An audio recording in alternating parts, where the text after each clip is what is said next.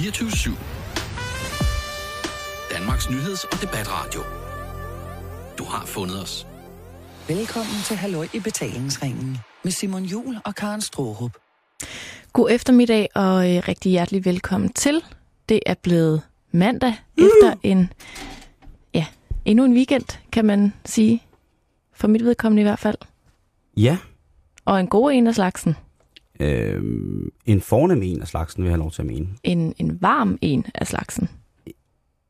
Jeg har øh, høfeber som, øh, som aldrig før. Ja, det har du nævnt et par gange. Ja, og det øh, har taget sig i den grad af mig i den her weekend. Men det har været en, en storslået weekend, Karen. Jeg, øh, jeg må sige, at øh, sommeren er inde i mit hoved efterhånden så småt ved at nærme sig. Mm. Og jeg har derfor valgt at iføre mig shorts i dag. Ja, det har jeg godt set. Og øh, så har jeg jo den regel, at øh, så skal de shorts ikke øh, af forløbig. Så øh, nu kan du se mig øh, i min blege ben her øh, i næste forhåbentlig lang tid. Dine lægge. Ja, ja, fordi jeg har piratshorts på. Mm. Bermuda-shorts hed det, da jeg var lille. Nikkers. Nej, sådan snakker man ikke om, om mennesker fra Afrika, Karen. Det hedder det da, de der shorts, der går. Ja, men det er ikke i det miljø, hvor jeg kommer, siger man ikke, man har nikkers på. Nej, okay. Det, så det bliver sgu for det, det bliver for... Det bliver noget rod. Ja, det bliver... Det for mig gør det sgu. Ja. Og, og jeg synes også, man skal lade være med at spørge efter det i tøj, i, i, i ekviperingsbutikkerne. Med mindre man selvfølgelig skal bruge et par af de der nikkers. Ja.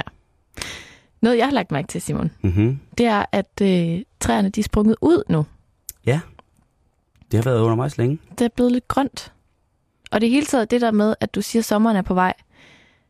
Jeg har funderet lidt over noget her i weekenden. Og det er, at det er som om, at maj jo er sommermåneden i Danmark. Ha, øh, øh, altså officielt er det jo en forårsmåned, ikke? Jo. Men maj ender jo altid med at blive den varmeste måned, synes jeg. Og den med flest solskinstimer og...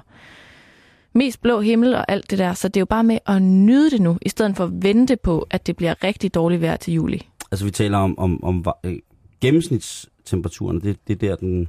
Ja, og sommerfølelsen i det hele taget, tror jeg. Det, alt, det der, alt det der indebrændt længsel efter lys. Ja. Og varme står op i. For, for mig er det jo som sagt, øh, og for alle mine medbrødre og søstre, som lider af høfeber og pollenallergi, jo et helvede. Ja. Det er en øh, konstant næsepusten, hosten, øh, astma-ting. Det, det, for en gang skyld, lige præcis på den her tidspunkt af året, hvor man får det her pollenallergi, så er det bare ikke så fedt at være ryger. Hvorfor? Jamen, fordi så har man jo alligevel nogle respiratoriske vanskeligheder nogle gange. Det klør i næsen og sådan noget, så er det bare ikke lige så fedt at ryge smøger, som det plejer at være. Mm, okay, altså jeg er jo en af delene, så jeg, jeg kan slet ikke øh, sætte mig ind i, hvordan det må føles. Jamen Karen, det er forfærdeligt. Ja. Det er specielt, når man elsker at ryge cigaretter lige så meget, som jeg gør. Så er det altså, så er det altså for øh, pisseharmoniserende. Bliver du mindet om, at du snart skal herfra? Ikke, det gør jeg faktisk hver dag. Hver morgen, når uret ringer, så tænker jeg, er det mon, er det oh, mon sidste dag? Ikke ja. Endnu en dag. Ja, sådan har jeg det også jeg nogle gange. Jeg magter det ikke. Jeg har det ikke sådan, i, sådan her i, i dag. Har du haft en god weekend? Ja, det har jeg faktisk. Hvad har weekenden bragt dig? Øh, den har, altså meget apropos, har den først og fremmest bragt mig øh, meget tid udendørs på diverse tæpper i diverse parker og med diverse folk. Det har simpelthen været sådan hyggeligt øh, ud og ligge i solen weekend. Men jeg har jo heller ikke høfeber, så jeg har jo kunne gøre det helt uden ja, ude i de der at få skavanker. Parker. Mm-hmm. Ja, okay. Mm. Har du haft en god weekend? Jeg har haft en dejlig, dejlig weekend. Jeg har været i din hjemstavn. I Aarhus? Jeg har været i Aarhus. Mm. Øh, jeg har været i Kolding og Randers og musicerer. Øh, og fandt ved selvsyn ud af, da jeg ankom til, til Randers, at uh, Randers støvsugercentral er lukket. Men så er lige flyttet hen på hjørnet i stedet for. Men, men stadigvæk. Det har altid været en butik, som han har synes har tænkt, det er nok det mest blærede butiksnavn. Randers støvsugercentral. Sådan et stort, flot skilt mm. i Randers, ikke? Øhm, ja, men øh, ellers kongeweekend, øh, godt vejr jo ikke, øh, lejerskoletur med, med, med bandet, og så ellers øh, jo, øh, ja, så det fodboldhold, jeg holder med, blev jo Danmarksmester i går. Efter jeg selvom noget tvivlsom forsæson vil jeg have lov til at mene. Øh, så ja, Karen, altså en i virkeligheden rigtig, rigtig tilfredsstillende weekend for mig. Det er virkelig dejligt at høre. Og fejre det med det. Og så har jeg jo pakket, hentet Fifi fra hendes vinterhi. Mm. Vores dejlige, dejlige autocamper er blevet hentet fra vinterhi i dag. Og øh, så kan man mærke, at det begynder at blive sommer, ikke? Så når, når Fifi er der, så begynder det ligesom at hjælpe på det. Det er lidt sjovt, du har hentet hende, fordi jeg har drømt både fredag nat og lørdag nat, der har jeg kørt rundt i Fifi. I min drømme. Var du på krokodil? Nej, men jeg drømte, at jeg kørte rundt over i H C. Ørstedsparken. Ind, altså i den her kæmpe store autocamper på de her bittesmå stier. Og H C. Ørstedsparken er en stort grønt areal, som ligger sådan lige her i København, øh, midt mellem Vesterbro øh, og Nørrebro. Og det er en fin, fin park, og ikke mindst, øh, ikke mindst kendt for, for et fantastisk arrangement, der hedder Kosmisk første maj. Og så måske også som homopark. Åh, oh, lidt måske. Lidt måske. Men den, den har jeg simpelthen kørt rundt i, i en kæmpe stor autocamper. Op og ned. To nætter i træk. Det står, øh, jeg kan lytte frit for at fortolke det. Så vi nu engang vil fortolke det. Jeg forstod oh, det ikke helt, det men jeg vågnede op idé, god idé. Og var helt stresset, fordi den, den er, altså, det er jo en stor pige, sådan en autocamper. Og, og jeg kan jo godt køre den. Ja, det kan du. Men jeg havde ikke prøvet at køre den på sådan halvanden meter bred sti før, rundt i en park. Nej, det er det tætteste, jeg tror, vi har været at køre i en park i Fifi. Det var, da vi sendte fra øh, Rockmuseet i Tisted, hvor vi kørte igennem en lille park for at nå hen til Holde. Det var faktisk en kirkegård, tror jeg. Og det Pot- måtte man ikke rigtigt. Potato, potato. Ja. Nå, jamen det er da godt. Det, det, har, været, det har været tegn, Karen. Mm. Måske er Fifi dit totemdyr. Det er det jo. Det ligesom, fandt vi jo har, ud af. Ligesom jeg har den der, hvad er det, sur lille hest. En tyk lille pony. Ja, og vred, vred pony, der skraber i jorden og, og væser. Men godt, at øh, godt, at du både drømte om det, og den blev hentet. Der har, der har været tegn i luften. Mm. Og øh, nu er det også ved at være tid til, at vi skal se at komme lidt på landvejen måske. Mm. Det kunne man godt tegne. Det var dejligt. I hvert fald sige, at det var dejligt lige at, at køre lidt rundt i Fifi i dag. Mm. Apropos at køre, Karen, så falder øh, aft, eller aftens duk. Hvad skal du til at dagens første nu? Historie falder således frem for dig. Okay. Der er en amerikaner, der nu har fået tretten års fængsel for spritkørsel. Hold da fast. tretten år du ind og ruske for at have kørt fuldt rundt i bil. Ja. Og så tænker man måske, det var lige godt satans. Eller det var lige godt Pauls. Hvordan kan man få tretten år i fængsel for spritkørsel? Er der nogen, der er blevet dræbt? Nej, det er der ikke. Nå. Har han pådraget andre folk skade, eller på anden måde været til far for sine omgivelser? Ja, det har han jo i og med, han har kørt. Men tretten år for spritkørsel. Og det er godt nok øh, lang tid. Det drejer sig om den øh, treogfyrre-årige Timothy Morrow fra Lake County, Illinois. Og han har en, desværre en rigtig, rigtig, rigtig godt bagland for at komme tretten år i fængsel for at have kørt spritkørsel. Han er treogfyrre år i dag, og øh, han blev taget for at køre spritkørsel første gang, da han var sytten år. Han har siddet i spjældet på grund af spritkørsel. Mm. Han har fået øh, nedsat strafudmåling på grund af forskellige personlige årsager, som han også påråbte sig øh, i den her omgang. Jeg skal komme tilbage til det senere. Øh, og han har ligesom været under behandling, så meget behandling som nu kan være i det amerikanske sociale system, sociale system for at være alkoholiker. Okay. Øhm, han har haft et forbud blandt andet mod at drikke alkohol sådan offentlige steder. Det er der et, et påbud på, der hvor han bor i forvejen, men altså han har fået et sådan et meget, en meget løftet pegefinger mm-hmm. i forhold til at må drikke offentlige steder og vise sig påvirket offentlige steder. Det har han trodset godt og grundigt rigtig mange gange. Han er blevet dømt jo, altså, otte gange, tror jeg det er. Sådan, hvor strafudmålingen har været i form af frihedsberøvelse eller store eller større bøder. Han har selvfølgelig fået frataget sit kørekort. Han bliver ved med at køre bil, selvom han er fuld uden kørekort. Han bliver ved med at køre i bil, selvom at han er i et nærmest betalt program for at stoppe med at drikke. og køre bil samtidig. Mange ting er blevet gjort for at få ham til at stoppe med at køre, mens han er fuld. Han vil bare køre spritkørsel, kan man høre. Jeg tror, du har, du har, har, har læst anklagens, anklageskriftet, fordi anklageren på et tidspunkt i, i, i sagen, han siger, og nu citerer jeg, det strider mod al logik, at denne person har været arresteret ti gange og alligevel fortsætter med at drikke alkohol. Det er åbenlyst, at den tiltalte simpelthen ikke forstår det og er ligeglad. Det kunne man jo godt have mistænkt for at være. Jamen, eller at, at, at han søger bevidst at køre fuld. Det er ikke sådan noget med, så bliver jeg lidt stiv, og så satte jeg mod en bil. Altså, når han igen og igen og igen ender derude. I øh, en avis, som hedder Illinois Tribune, der, der udtaler han, at, øh, at det er ikke en præventiv dom, det her, eller noget som helst. Det er simpelthen ganske almindelig en dom, fordi han ikke respekterer retssystemet. Han er far til en tolv-årig dreng. Og da dommen blev afsagt, der havde han ligesom, inden at dommen blev afsagt, fået mulighed for at komme frem og have sine indvendinger, hvor han siger, at han, han, han var grædfærdig, han bønfaldte, som der stod i avisen, på sin grædende knæ om, at øh, man ikke kunne lave noget om. Og han har førhen haft en, en, en strafnedsættelse eller strafudmålingsnedsættelse i argumentet, at han var blevet misbrugt som barn.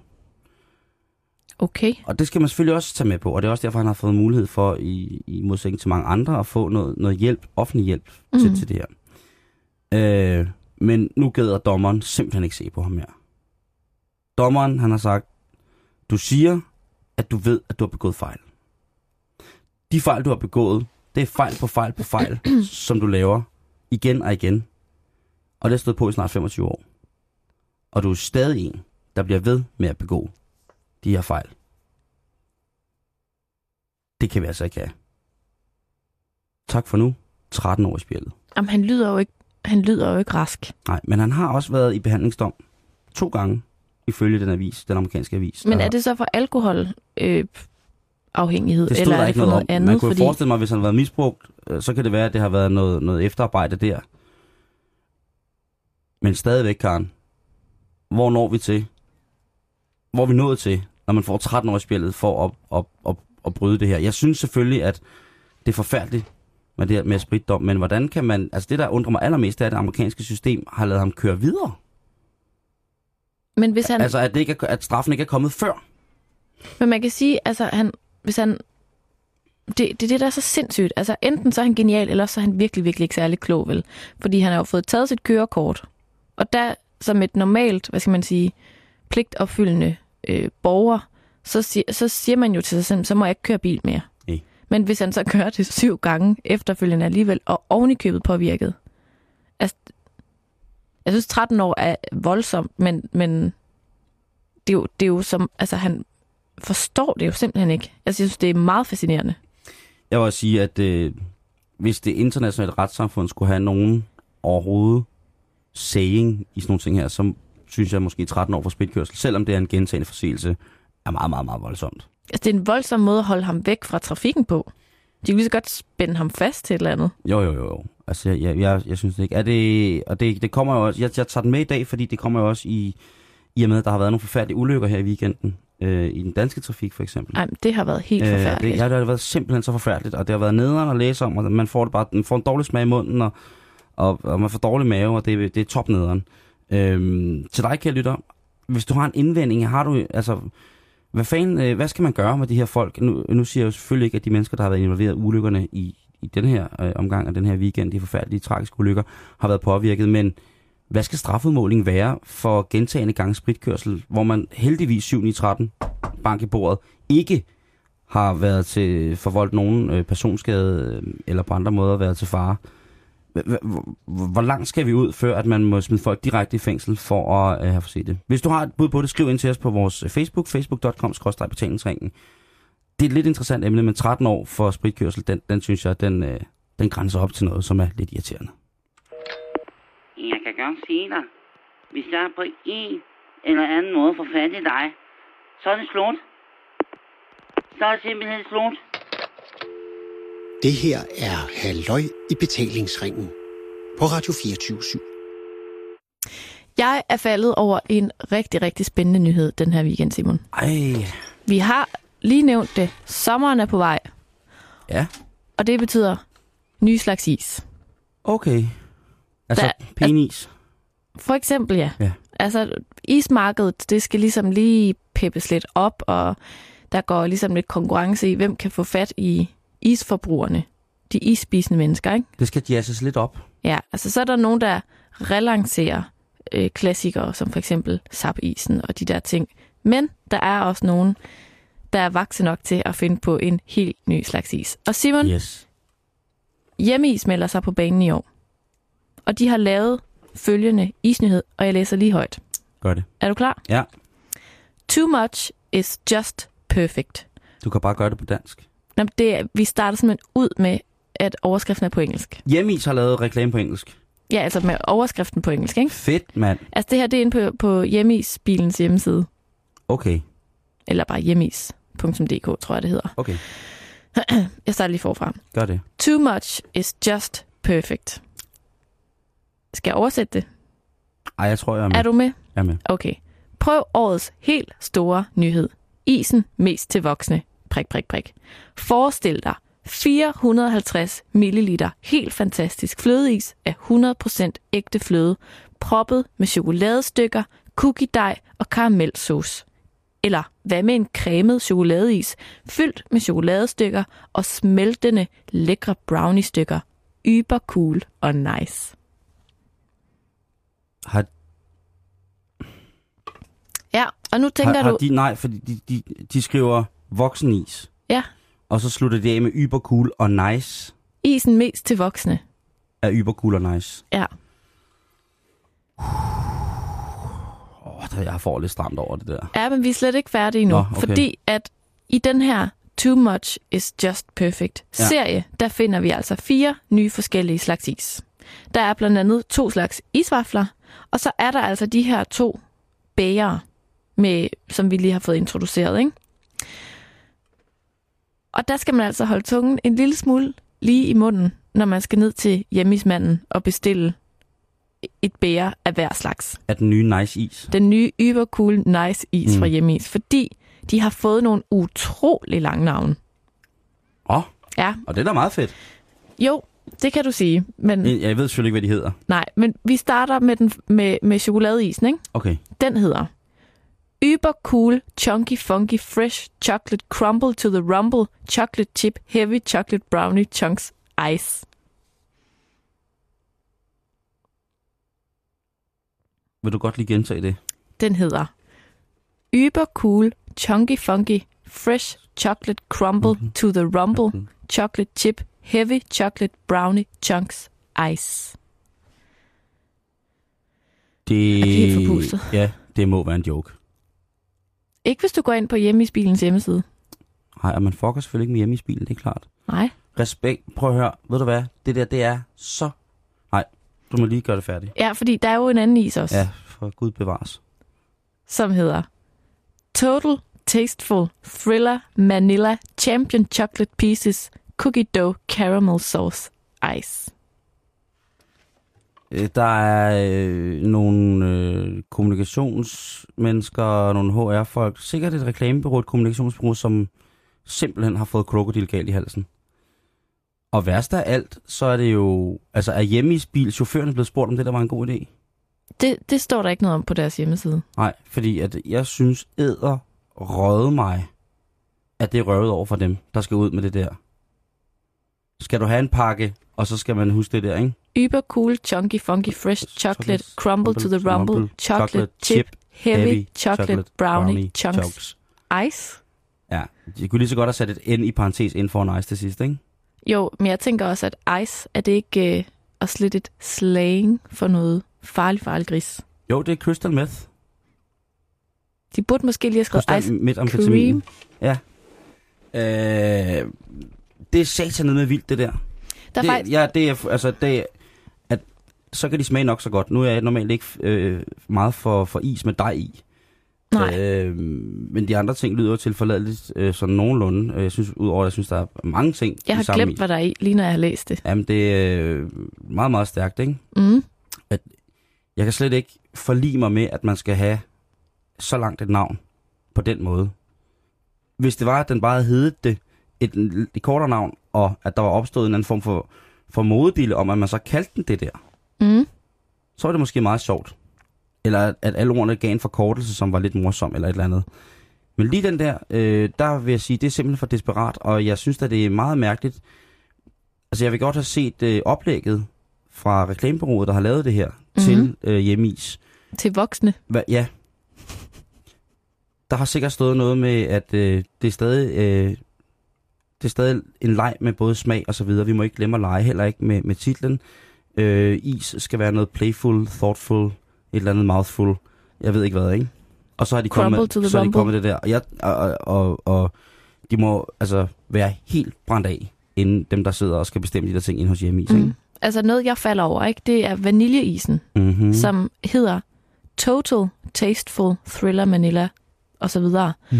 Hedder det ikke Totally Tasteful? Altså, det der med også lige at have sådan lidt en, en grammatisk fejl, med mindre, at man skal udtale det totalt tasteful. Fordi så giver det jo god mening. Altså, jeg tror rent, rent grammatisk på engelsk, så ville det være totally, men rent slangmæssigt amerikansk, mm. øh, ikke engelsk, så ville total være som en form for understregning og et superlativ, som ligesom løftede i forhold til, at det ville være godt. Ja. At det er den, den endegyldige, endegyldige is, som... som ender al historie med ellers øh, udmærket smagende isprodukter fra det her sted. Så total, det... Jeg tror ja. stadig, det skal siges på jysk. Totalt tasteful. Det tror jeg også. Og det, øh, og det trøster mig, at de har lavet noget, der hedder totalt tasteful. yeah. Total. Men så mangler det ligesom et for. Ikke? Total for tasteful. Trilla, Manila, Champion, Chocolate total Pieces, Cookie Dough, Karamel, Sauce, Ice. Ah, den er helt gal. Den er helt brændt af. Øh, fred, fred være med dem. De skal, øh, det skal de have, dem der har lavet det her, og at Hjem-Is er gået med til det, fordi de kunne jo godt, hvis de skulle lancere, lancere en serie is, som var så tæt op af, af Ben and Jerry's isen, som jo kører i alle landets... Øh, seven eleven butikker. Ja, ikke? Jo. Øh, som har noget, som hedder Camel Sutra, for eksempel, som i sin egen lille komiske, hvad hedder det... Øh, sådan bogstavtyper og sådan nogle ting, er, er ret fin og sjov med, med køer og mange farver. Mm-hmm. Det her, det, er der billeder af, af isen? Jamen, jeg har faktisk et billede lige her. Jeg tænker, at, at det der, man skulle måske, hvis man ville planke noget så hårdt, ja. øh, så måske stop, så stop der, hvor det stadig var noget, folk kunne huske, hvad det hed. Men jeg ser heller ikke nogen, øh, men jeg ser dog stadigvæk en voldsom, voldsom, voldsom øh, sådan et krav til forbrugerne af de her is. Altså det er da vildt, at de skal huske alt det der forbrugerne af de her is. Ja, det er ikke hvem som helst. Nej, det er det ikke. Det er der, de voksne kommer ind i billedet, tror jeg. De yber cool og nice voksne mennesker, der forstår, hvad der er i isen. Fordi det er alle voksne mennesker, der går ned til Hjem-Is-bilen. Jeg synes, det er... Det er, det er, ja. godt, nok, det er godt nok vildt. Men... Så, øh, så man kan jo starte øh, issæsonen tyve tretten ved at, at lytte efter Hjem-Is-bilens klokker, og så gå ned og bestille en is med et meget langt navn.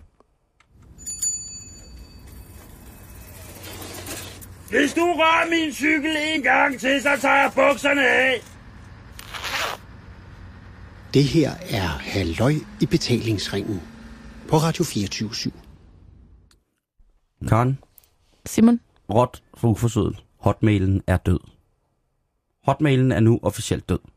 Det, det er du simpelthen nødt til lige at forklare. Det forstår ja. jeg ikke. Er min hotmail-adresse død? Nej, den er ikke død. Den har bare fået en anden ende end hotmail. Hedder den outlook punktum com, og du skal ind og oprette dig inde øh, øh, hos Microsoft, hvis du gerne vil vedvare det sådan noget. Alle dine data og sådan ting er blevet flyttet, du har ikke mistet noget og sådan ting, så ja. Bare rolig. Men hotmailen, som vi kender den, hotmailen, som kom i nitten seksoghalvfems, og efterhånden har omkring fire hundrede millioner brugere, den er nu officielt ifølge Microsofts hjemmeside afgået ved døden. Der er foregået et større oprydningsarbejde øh, i, i, hos Microsoft i forhold til deres sådan øh, mails og hvad man ellers har haft sådan... Men nu kan brugere ligesom have liggende på nettet. Alle, altså det er en af de store slåskampe, alle de her dataudbydere, han har sagt, alle de her øh, store firmaer, softwarefirmaer og computerfirmaer, det er jo, at man skal skrive al, alle personfølsomme oplysninger, skal du give til dem, så de ligesom ejer dig, ikke? Alt fra blodtype til munddybde og sådan noget. De vil have mm. hele lortet, ikke? Øh, og, og hotmailen har jo så været i en del år faktisk øh, lidt på bagkant med det hele, fordi jeg ved ikke, om de har, ikke har givet tid på at, at, på at vedligeholde det rent datamæssigt, men rent forbrugermæssigt som det, så har det jo været utrolig mange tilfælde af, at folk har fået cracket deres hotmail, eller hacket deres hotmail, vil nogen sige, og så er begyndt at sende alle mulige mærkelige ting. Man har fået masser af spam og alt muligt mærkeligt. Alle mulige mærkelige hjemmesider, man er inde på, når man køber nye skruer til sin køkkenkniv og sådan nogle ting og sager. Og andre øh, mærkelige hjemmesider. Så har man jo lukket alt muligt ind i sin egen computer nogle gange. Og det er altså øh, måske en af grundene til, at det ligesom er, er lukket nu. Og de har knoklet hårdt for det. Øh, Microsoft for ligesom at gøre det sådan så, at din hotmail for eksempel, mm. den ikke bare forsvinder. Men den, som jeg sagde før, kræver, at du så signer dig op. Altså sign up betyder betal med, din, med dit liv her i computersprog. Og så skal man ind og blive nyt medlem på, hvad hedder det, på en af Microsofts, eller på Microsofts Outlook, eller Microsofts, ja, hvis man kun vil bruge mailen, så behøver man jo ikke at gå ind og, og, og bruge Google Chrome, eller hvad de alle sammen hedder, alle de ting, men, mm-hmm. men så kan man bare gå ind og så sige, jeg vil godt bare have min mail. Og det er jo igen, at sige, jamen, vi vil jo gerne ligesom beholde vores status et eller andet sted, som værende kæmpe, kæmpe stor, ikke? Og hvis man mister fire hundrede ud af firs, selvom det er fire hundrede millioner mennesker, som har brugt hotmail, så altså, hvis man mister hundrede millioner i svinget på det der, at det hele bliver for besværligt nu, jamen altså, så kan det jo give udslag alle mulige steder, og så er det sikkert noget med penge at gøre på den tidspunkt, ikke? At de mister mig, tror jeg. De har også mistet mig. Fordi altså, der er et eller andet mega nostalgisk over det der hotmail-navn. Ja. Altså, jeg har en, jeg oprettede for mange år siden. Bilka Babe. snabel-a hotmail punktum com, som øh, var opkaldt efter mit band, The Bilka Babes, som yeah. jeg havde i sjette klasse. Ja, ja. Og jeg har ikke brugt den i ti år, men den har været der ja. som sådan en, en ting, jeg kunne logge ind og kigge på nogle gange, men jeg har ikke brugt den, fordi jeg fandt ud af på et tidspunkt, det nok var en god idé at have en e-mailadresse, der hed noget andet end Bilka Babe. Ja, det kan godt være. Men jeg tror ikke, jeg kommer til at oprette mig som ny. Men sådan er det jo også for, hvad hedder det for eksempel, øh, altså der er jo Microsoft, ikke? Og så er der jo Apple, som er, er nogle af de store spillere, og man kan sige, brugermønstret for Apple er jo, er jo meget fastlåst, så hvis man vælger at få sådan en Apple Identity, eller gå ind i det der, de der store pakker, de har, hvor man ligesom kan melde sig ind og få det, der hedder en æble-I D, så er man jo inde i, i Steve Jobs øh, sådan mere eller mindre diktatoriske regime, og hvis man har vendt sig til brugermønstret i lige præcis Mac, jamen så er det svært at gå fra Mac til P C, og så er det sikkert også omvendt. Mm. Hvad er det heller ikke nu, men det, er, det kan godt for nogle øh, folk som jeg, i min alder, godt være måske en lille smule bøvlet en gang imellem, og, og hoppe fra det ene til det andet. Jeg synes bare, at, at det er godt nok vildt, at man øh, ligesom fastlåser folk øh, så meget. Øh, hjemme i min husstand, der er der en bruger, der er voldsom tilhænger af Microsoft, og så er der en voldsom øh, tilhænger af, af Mac eller Apple, og det er jo så mig. Og jeg vil bare, øh, jeg har sådan, jeg prøver tit at sige, prøv at høre, du bliver nødt til at have fundet Mac, og det der computer, det der P C, noget, jamen det er, og øh, desværre er han, øh, personen, jeg, jeg bor sammen med, min roomie, er lidt bedre til det der med computeren end jeg, og han lægger stor vægt på, og han siger, prøv at høre, jeg bruger P C, fordi at tingene er så meget billigere. Altså det simpelthen drejer sig om penge. Mm. Guderne skal jo vide, at hvis man er Mac-bruger, så din Mac, den holder jo ikke øh, en, en computer til femten tusind kroner, den holder jo ikke øh, så meget mere end tre år, hvis man er rigtig heldig. I Mac? Ja, hvis man skal have, den, have de ting ind i den, der gør, at man skal opdatere til de nye systemer, som de sender på gaden hele tiden, så at altså på et eller andet tidspunkt, ja, det kan godt være, at computeren rent fysisk holder harddisken no, og sådan noget, ja, okay. Men lige pludselig så, er det, så skifter det jo alle mulige ting ud. Altså mm. det er alt fra U S B'erne til, til strømforsyningerne, til måden programmerne kører på. Og hvis du gerne vil have det nyeste, så man ligesom kan være azure, hvis man er sådan en type, jamen så er det jo sådan, at din computers specifikationer, altså de tekniske specifikationer inde i computeren, eller styresystemer, eller whatsoever nogle gange, hvis computeren er måske over tre år gammel, så vil den have rigtig, rigtig svært ved at arbejde med de her ting. Yeah. De tingene bliver jo slidt inde i computeren. Ligesom som alt andet, så bliver, bliver, bliver data eller hvad hedder det, elektronikken jo også opslidt. Og det er jo pisse smart. Det er jo pisse hammer smart, ikke? Og P C er det, der hedder open source. Det er software, man kan tage sin computer. Det skal selvfølgelig være lovligt. Ja. Og, og komme gratis ind i computer, altså apps osv. osv., osv. Derfor at, at mange af de her, i, i forhold til at øh, iPhone, jamen der kan man jo få apps, masser af gratis apps, men til Android-telefoner, eller hvad de hedder, smart, andre smartphones, jamen der er mulighederne for at finde og customize, og være mere nørdet egentlig måske nok. Mm. Øhm, ikke meget større, men den, den, er, den er måske bredere. Og sådan er det også med computerne, at Microsoft-computer, der kan du finde alt, ligesom på nettet, fordi folk er helt vilde med at lægge ting ud, som er gratis til det. Og det kan man også til Mac i, i, i stor stil, men det er lidt sværere faktisk. Og tit ofte så er, er, er, er mulighederne for at bruge det fuldt ud også øh, en lille smule mere usikre, end hvis man gør det på, på P C, øh, af mine erfaringer. Og det er så med et ganske alment vidende øh, kendskab til, hvordan computer og sådan nogle ting fungerer. Øhm, og der... Jeg ved ikke... Er du, du, du er også Mac-kvinde? Ja, det er blevet i hvert fald. Mm-hmm. Mm. Hvad tænker du på? Jeg tænker bare, at, øh, at nu døde din hotmail. Ja. Om hvor mange, der tænker det samme, og tænker, nu dør de den. Fordi der er jo andre udbydere, som efter sine skulle være mere sikre og have flere muligheder, og igen være opdateret.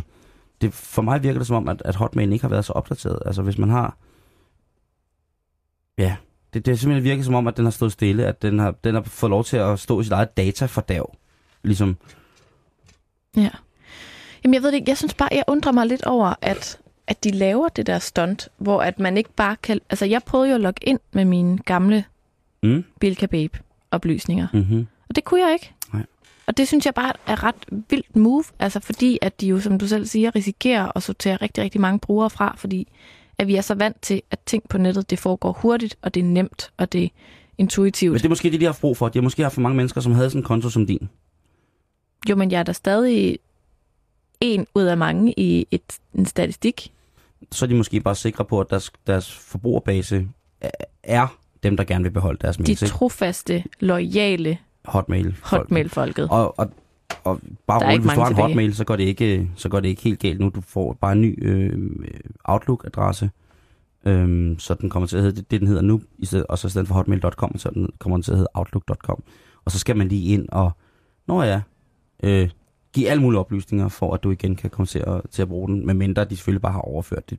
Som sagt, så er de overført det, der hedder, det er et ord, jeg aldrig har hørt før, øh, de har overført et hundrede og halvtreds petabytes. Og peta, det betyder altså... et hundrede og halvtreds millioner gigabytes er ligesom blevet rykket om fra, fra at være hotmails til at være outlook punktum com mails. Det er sådan lige inden fantasillionerne ja, kommer på banen. Ut- utrollionerne. Ja. Så farvel, kære hotmail. Tak for alle disse år. Ej, en æra er forbi, Simon. Ja, det er det. Jeg har det lidt ligesom, når de store gamle danske skuespillere dør. Eddie Skoller. Han er ikke død, Simon. Tror jeg. Nej, øh, okay. okay. Men for eksempel sådan Ove Sprogøe eller et eller andet. Det er, der, det er noget, man er vokset op med. Han det er, noget, er man... ikke død. Nå. Nej, Karen. Nu tror, jeg, nu tror jeg, vi er oppe i dit hoved igen. Åh, oh, undskyld. Hvor at Helle Virkner jo også stadigvæk er i live. Åh, oh, god gamle Helle Virkner. Ja, undskyld. Rundstykke. Ja, men altså, så hotmail er død. Øh, find noget andet. Gør noget nyt. Øh, prøv at sende, begynde at sende kort i stedet for. Ja. Eller sms'er.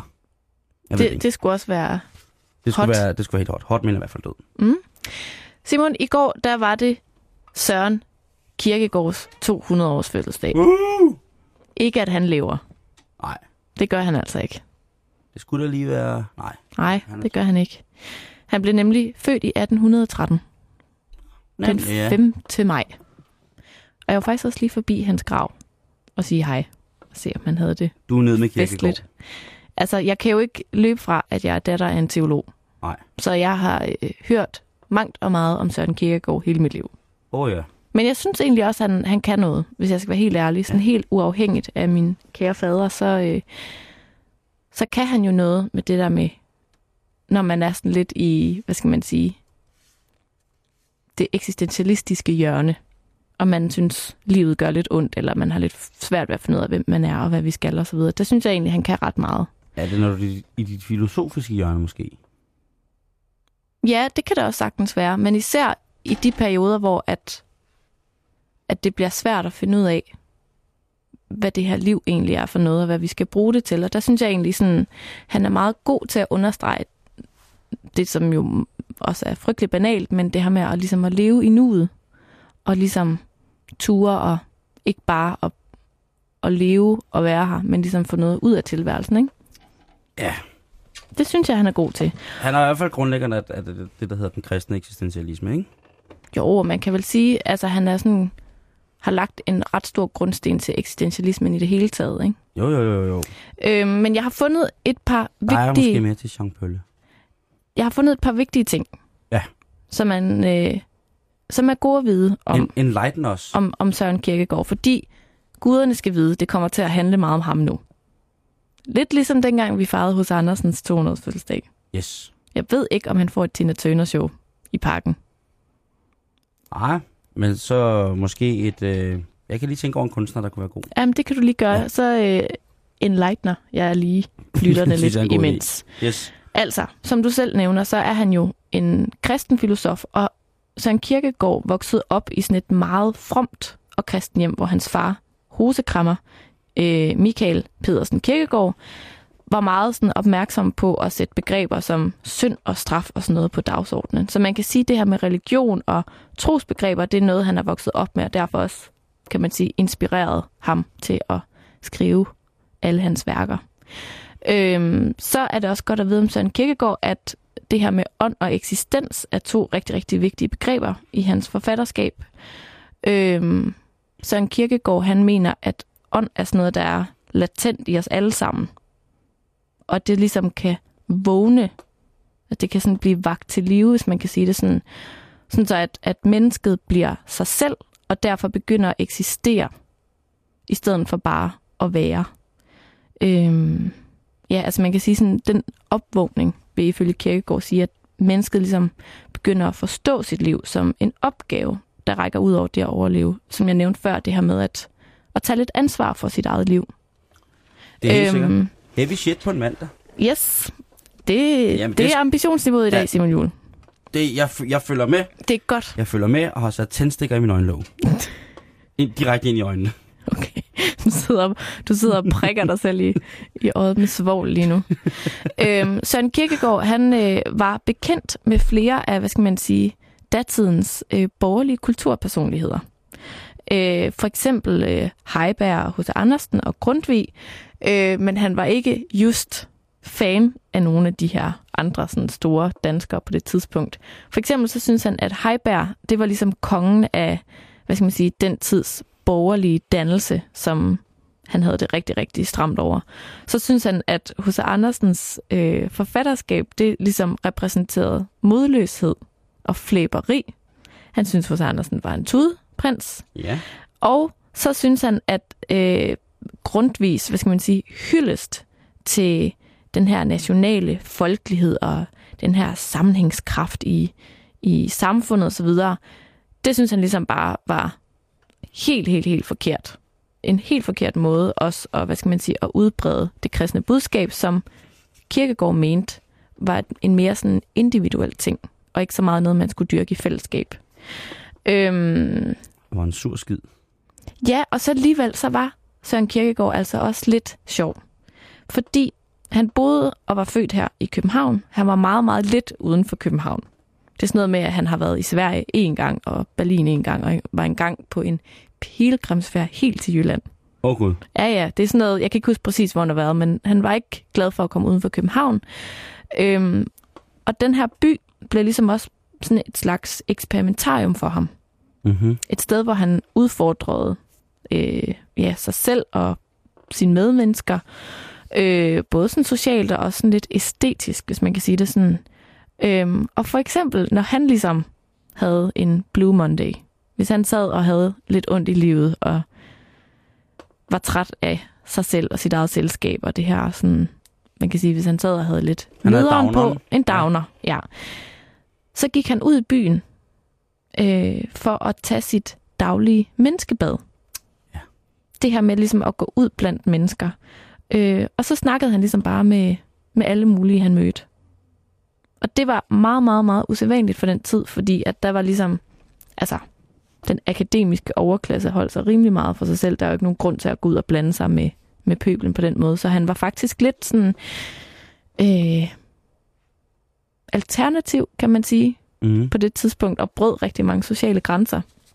Så det var et oprør mod hans, hans måske strenge opdragelse, at han begyndte at lave alle de her ting. Altså, Nej, fordi han var samtidig også sådan, altså han var samtidig også en, der levede rigtig godt af at være en del af overklassen. Det var ikke et oprør på den måde. Jeg Nej. tror egentlig bare, det var sådan en, øh, måske noget idealistisk i ham i virkeligheden, eller en nysgerrighed i hvert fald. Han fik, han fik rigtig meget ud af at gå ud og snakke med almindelige mennesker i hvert fald. Øh, også selvom at alle mulige fandt det både upassende og sådan kikset og alt muligt andet. Øh, Der var faktisk på et tidspunkt, han, han, han stoppede lidt med at gøre det, fordi der var sådan et satireblad, der lavede en karikatur af ham, som sådan en omvandrende filosof med en paraply under armen og sådan noget. Det kunne han ikke så godt lide, så holdt han lidt op med det igen. Ved man noget om, hvor, hvor, hvor selvironisk han var? Altså i de her ting, hvor Kierkegaard jo deler, deler, sin, øh, deler s- s- s- menneskerne op, eller hvad man kan sige, ikke deler menneskerne op, men sådan... Øhm, sådan i hans eksistensfilosofi, hvor han ligesom har nogle forskellige plateauer eller niveauer eller steder i livet, hvor man, hvor vi ligesom er. Øh, ja, han har de her tre ja. sådan faser, eller hvad man skal kalde det. Ja. Øhm, om, og, hvor han ved jo, altså der, der betegner han jo, hvad hedder det, et, humoren som et mellemstadie for eksempel. Mm. Øhm, og hvor sjov han var, han var, han var meget betragtelig, når man læser hans ting. Og det, og det er noget, som jeg i mit lille hoved tit og ofte skal bruge meget lang tid på at læse og forstå øh, meget konkret. Der er øh, konkret svære ting, ligesom øh, det bliver meget komplekst. Og, og så er det meget det der svævende noget. Og så selvfølgelig det der med, at, at jeg jo ikke øh, på den måde er kristen, så det vil sige, der kommer nogle helt... Der, der kommer nogle, nogle ting, som bliver svære ligesom at... og acceptere i, når han siger, fordi han siger jo rigtig, rigtig mange, han har rigtig, rigtig mange fine betragtninger. Jeg tror heller ikke, han var den nemmeste mand at have i kirke, hvis han endelig gik i kirke. Mm-mm. Jeg skulle slagte med en præst. Øhm, men det der meget humanistiske synspunkt, han jo har. Netop mm. det der med at, øh, at gå og få sit menneskebad. Altså, jeg kendte ham jo ikke personligt. Nej, men you men, wish. Øh... Du, havde, Karen, du havde hængt med Kierkegaard, hvis han havde levet i dag i to tusind og tretten. Det ja. tror jeg. Jeg ved ikke, om, om han var... Altså, jo... Jeg gad godt at have gået en lille tur med ham rundt i København. Det tror jeg har været ret ja, sjovt. Tror jeg, været, ja. Altså efter sigende, så skulle han have været faktisk meget munter. Ja. Øh, efter sigende var hans øh, kære mor meget munter, men også hans kære far øh, meget sådan dybsindig og meget sådan, ja, det man vil kalde sådan eksistentialistisk. Så han rummede begge sider, øh, og det synes jeg egentlig også kommer så meget godt til udtryk. Han har jo sådan nogle mange og sådan kendte, der er jo kendte citater fra mange altså, af hans værker. Altså var han samtidig superstjerne, altså dengang? Jamen han, han var sådan en del af, altså når, når der er nogen, der laver en karikaturtegning af dig i, i et satirisk blad, så er du vel en del af kendisscenen på daværende tidspunkt. Han har været med i Øjne i natten. Hvis Øjne ja, i natten fra, fra Ugen Brandert. Det havde været Søren Kierkegaard. Ja. Ah, Brandert var. Var han, øh, var han drikfældig? Det ved jeg faktisk ikke. Men jeg tror, altså, altså han havde ligesom sådan en... Han var lidt en flanør, hvis man kan sige det på den måde, der ligesom havde råd til at gå på bar, råd til at gå i teateret og køre mm. i, i hestevogn, eller hvad man nu gjorde på det tidspunkt. Han var, han var en del af jetsættet. Altså han, han levede ligesom i den der kunstnertilværelse, og havde råd til det. Ikke mindst takket været sin fars hvem er, hvem er, gode hosekrammer geschæft. Hvem, er sådan, hvem, kan, hvem vil vi sætte i dag til at, ligesom at være sådan en, en filosof? I jetsettet, en jetset-filosof. Hvem, Jamen, hvem? Der er kun én jetset-filosof i Danmark. Thomas Blachman. Nej, jeg tænker på, hvad nu han hedder. Han hedder Mads. Mads Holger? Mads Holger. Teologen. Er det ham? Han tager også med på de der... Han er teolog ja. og filosof, og kommer ud med mange tanker i, i diverse kronikker ja. og debatfora. Og så er han også med på de der jetset-fest. Ture. Jamen, det er ham, der... Sammen med Remsen. Han er medstifter af det. Ja. Ejer af det, tror jeg. Hallo? Mads Holger er øh, jetset-filosofen. Vi, vi skal jo have ham i studiet på tidspunkt. Ja, det bliver vi nødt til. Er manden i sort jakkesæt og altid øh, skarpslæbende korporstøvler. Hov. Øh, det, er, øh, det er rigtigt. Det er selvfølgelig rigtigt. Det er selvfølgelig ja. rigtigt. Men altså... Søren Kierkegaard tåler er jo... Det, tåler det sammenligning, Karen? Jeg, jeg spørger ikke bare. Ikke helt, synes jeg. Ej, jeg, jeg, synes, jeg synes måske også, det er... Og ikke fordi, at, øh, at Mads Holger ikke er en stærk filosof. Ved du Men, hvad, jeg synes faktisk, han, han bringer rigtig mange gode ting til den offentlige debat herhjemme. Ja. Han, tager, han, har ligesom, han står ved sine holdninger, og det synes jeg er rigtig skønt. Han ville måske også i virkeligheden have ønsket, at han levede dengang. Nogle gange, tror jeg. Jeg tror, han, han, han den, den sene rokoko, ja. tror jeg ville have passet Mads Holger godt. noget med, eller altså midt i, altså noget med noget klunketid måske også. Mm, mm, mm. Sådan noget klunk med klunk på. Ja, det er Mads Holger. Ja. Lige der. Men Simon, jeg tror først, at vi kan sige om to hundrede år, om der er nogen, der ligesom drager en lige linje imellem Søren Kierkegaard og Mads Holger. Vi kan simpelthen ikke øh, i denne samtid afgøre det, tror jeg. Jeg tror, du har ret. Men man kan læse meget mere om Søren Kierkegaard, og ikke mindst om alle de mange topfede arrangementer, der er øh, den her uge, og resten af Søren Kierkegaard-året osv. Der er masser at gå i selvsving over. Må jeg, ja, og der, der må jeg så spørge, der er jo, står jeg jo måske sådan lidt udforstående overfor, nu siger du fede arrangementer med Søren Kierkegaard. Ja. Og der øh, enten visner jeg inde i, eller så er det som om, jeg, at min mund bliver helt tør. Kan du anbefale nogle, skal, hvilke arrangementer skal du til? Øh, med, skal du til noget filosofisk slam, jam, noget... Ja, jeg, jeg, jeg filosofisk kan... funk-aften på studenterhuset og sådan noget. Akustisk, øh, filosofisk øh, Kierkegaard-funk med to spanske guitarer altså, og en caron. Nu lagde du jo ud med at, at stikke dig selv i øjnene med tændstikker. Ja. Altså, der er jo ikke nogen tvivl om, at der er nok sådan lidt en skala for, hvor højpandet et arrangement man kan tage til. Ikke? Det, det synes jeg ikke, der skal, det synes jeg ikke, der skal være. Hvor vi, vi har noget, noget, noget Kierkegaards-funk mm. i den ene ende måske, mm. eller måske sådan noget børnekirkegårdssang, et eller andet. Og, og så har vi noget, et eller andet foredrag i en eller anden kirkegårdforening et andet sted. Altså, der er ligesom noget for enhver smag. Ja. Noget, jeg øh, rigtig, rigtig gerne vil, der jeg vil rigtig gerne på sådan en Søren Kierkegaard byvandring her i København. Yes. Og ligesom opleve Kierkegaards København. Øh, og ellers så der er jo...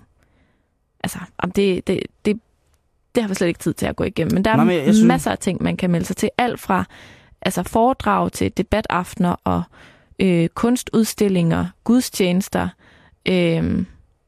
Er det i hele landet? Jeg bliver bare nødt til at spørge, for du snakker, vi snakker meget København. Ja, men det er meget centreret i København, men jeg er sikker på, at man også godt kan finde arrangementer andre steder. Hvis han er, hvis, hvis han er så skidestor, det der Kierkegaard, eller ham der? Det er han, altså, det er, han er jo... Altså, ligesom Hans Christian Andersen, så kender folk også godt Søren Kierkegaard. Ude ja. I den store verden. Han er oversat til mange sprog. Han er med sine publiceringer og udgivelser en af de aller, aller, aller mest trykte filosofer. Ja.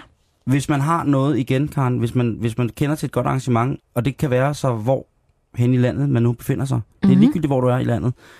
Øh, og gerne vil dele det, så er du meget velkommen til at dele det på vores Facebook-side. facebook punktum com skråstreg betalingsringen, hvis du har et, det fede Søren Kierkegaard arrangement.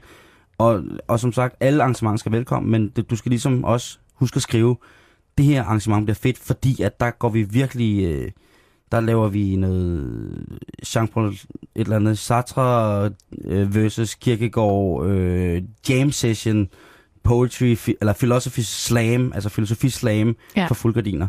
Jeg synes gerne, man må, øh, må, må, må, må blæse den op, se hvad, se hvad den kan bære for fuld skrue, og misbrug med, med rette gerne vores hjemmeside til at poste Øh, kirkegangsarrangementer, som du synes er vedkommende for alle mennesker, som er nede med eller gerne vil tættere på den store danske filosof Søren Kierkegaard. to hundrede år i dag. I går. I går. Flot fyr stadigvæk. Mega flot fyr. Ja. Ja. Det er jeg glad for. Så kan man lige læse et lille Søren Kierkegaard. Fik du sådan en, en, en filosofisk epiphany øh, i går, da du var på... Og jeg blev ramt af et eller andet. Jeg blev ramt af en stor tanke. Øh... Oh.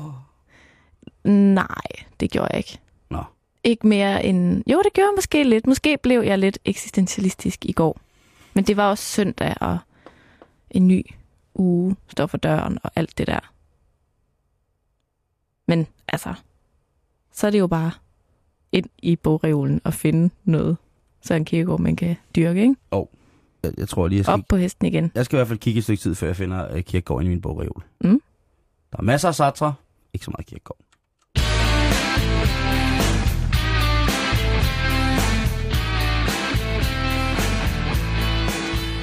Og øh, med den start, så skal vi videre til, at hvorfor at øh, hvide mennesker er så hvide.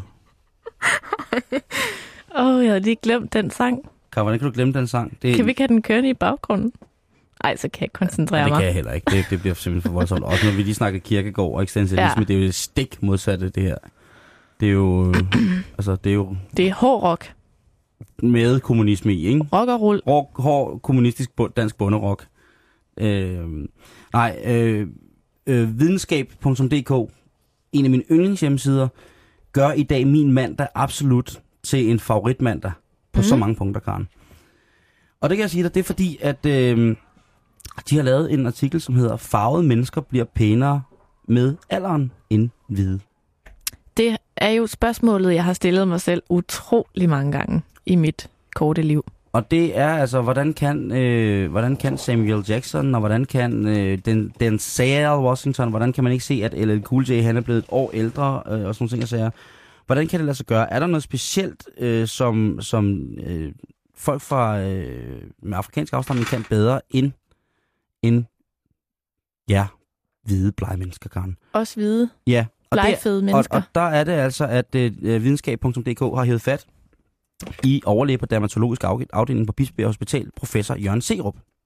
Og Jørgen, han fortæller, at ja, det er faktisk rigtigt, at I hvide mennesker, I bliver grimmere end afrikanske mennesker med alderen. Og der er der nogle forskellige grunde til, Karen. Og vil du gerne have at vide, hvad det er? Simon, jeg vil rigtig gerne have at vide, ja. hvad det er.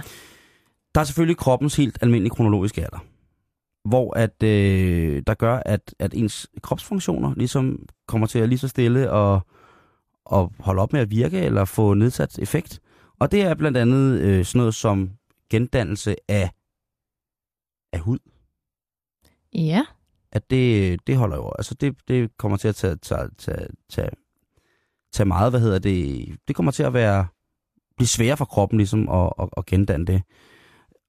Og det gør jo altså, at øh, huden til sidst bliver tyndere og tyndere og tyndere, fordi at de døde hudceller, de falder jo af, kan man sige. Og på hvide mennesker, jamen der bliver det så sådan, at huden kan blive så tynd, at den nærmest kan blive gennemsigtig, så man kan se, så man kan se alt. Der bliver ikke overladt noget til fantasien. Og der er det sådan, at på mørk hud, jamen der lægger man ikke så meget mærke til det, fordi at øh, huden jo øh, er mørk, og ja, det ser bare lidt pænere ud i længden. Ja. Øh, jeg kan ikke andet end anbefale at få en masse tatoveringer. Øh, faktisk så siger Jørgen Serup, og nu vil jeg lige citere ham. Huden bliver faktisk papirtynd, glat og går nemt i stykker. Derfor kommer ældre hvide mennesker til at se meget skrøbelige og sarte ud. Men afrikanernes mørke hud kommer ikke i samme omfang til at se hverken bleg eller gennemsigtig ud, da den jo i forvejen er mørk. Så er der selvfølgelig solen, Karen. Grunden til, at du skal gå med, med meget solcreme for at komme til at ligne en gammel cykelsadel, det er, at øh, solens U V-stråler trænger ind igennem huden og ødelægger cellerne, som er inde i huden. Mm. Øhm, Og i takt med, at kroppens funktioner lige så stille bliver langsommere og langsommere, så bliver den ariske hud, altså også ifølge, hvad, hvad Søren Serup fortalte lige før, jo altså mere og mere, mere slidt. Og hvis huden ikke ligesom kan gendanne sig selv, eller hudcellerne ikke kan gendanne sig selv, jamen så er man altså også virkelig på den. Og U V-strålerne gør, at vi slår hudcellerne ihjel mere end højst nødvendigt. Så man skal huske at tage solcreme på, hvis man gerne vil blive et smukt, hvidt menneske. Og hvem vil ikke det? Mm, man skal beskytte sig mod den onde, onde, onde, onde sol. Øhm, derudover så er... hvad hedder det, den afrikanske dejlige menneskes hud, også udstyret med en del mere melanin, det stof, som gør, at vi normalt kan skærme vores almindelige hudceller fra, fra den farlige U V-stråling, som gør, at de bliver øh, kompliceret for dem og gendanner sig selv i, kraft, i, i takt med, at kroppen lige så stille degenererer og bliver lasket og, og lidt porøs, tror jeg også godt, man kan kalde det. Og det er noget med bindevævet. Det kan det også godt der være. Der svigter lidt. Ja, det, der er mange ting, Karen, der er, der, der er galt med. Så, øh, jeg er begyndt og så, at kunne mærke det, jeg siger det bare. Ja, og så siger jeg så også bare lige til dig, på den her måde, at en af de ting, som mørke mennesker også besidder lidt bedre, det er kraften til at bevare håret på hovedet. Og på kroppen. Ja. Er det med til, at de yndes? Nej, ældes med ynde mere end, end hvide mennesker? Det er i hvert fald færre øh, afrikanere, som får måne og, øh, og hentehår, end, øh, end den hvide, den ariske mand. Det er da egentlig rigtigt, når du siger det. Ja. Det har jeg ikke tænkt over før. Tænk på det. Tænk på, hvor mange næger du kender med måne. Med hentehår? Ja. En hentefro. Sådan en vandkæmmet hen vand, over en, isen. En hentefro, det er vist kun øh, pastoren i øh, Reverend Lovejoy i, hvad hedder det, i Coming to America. Men så ved vi det, og så blev det også mandag. Og øh, med det, så skal jeg sige, at øh, du skal blive hængende her på Radio fireogtyve syv, og eftermiddagen kommer lige om lidt. Men først, der får du nyhedsoverblik fra Radio fireogtyve syv-nyhederne. Tak for i dag.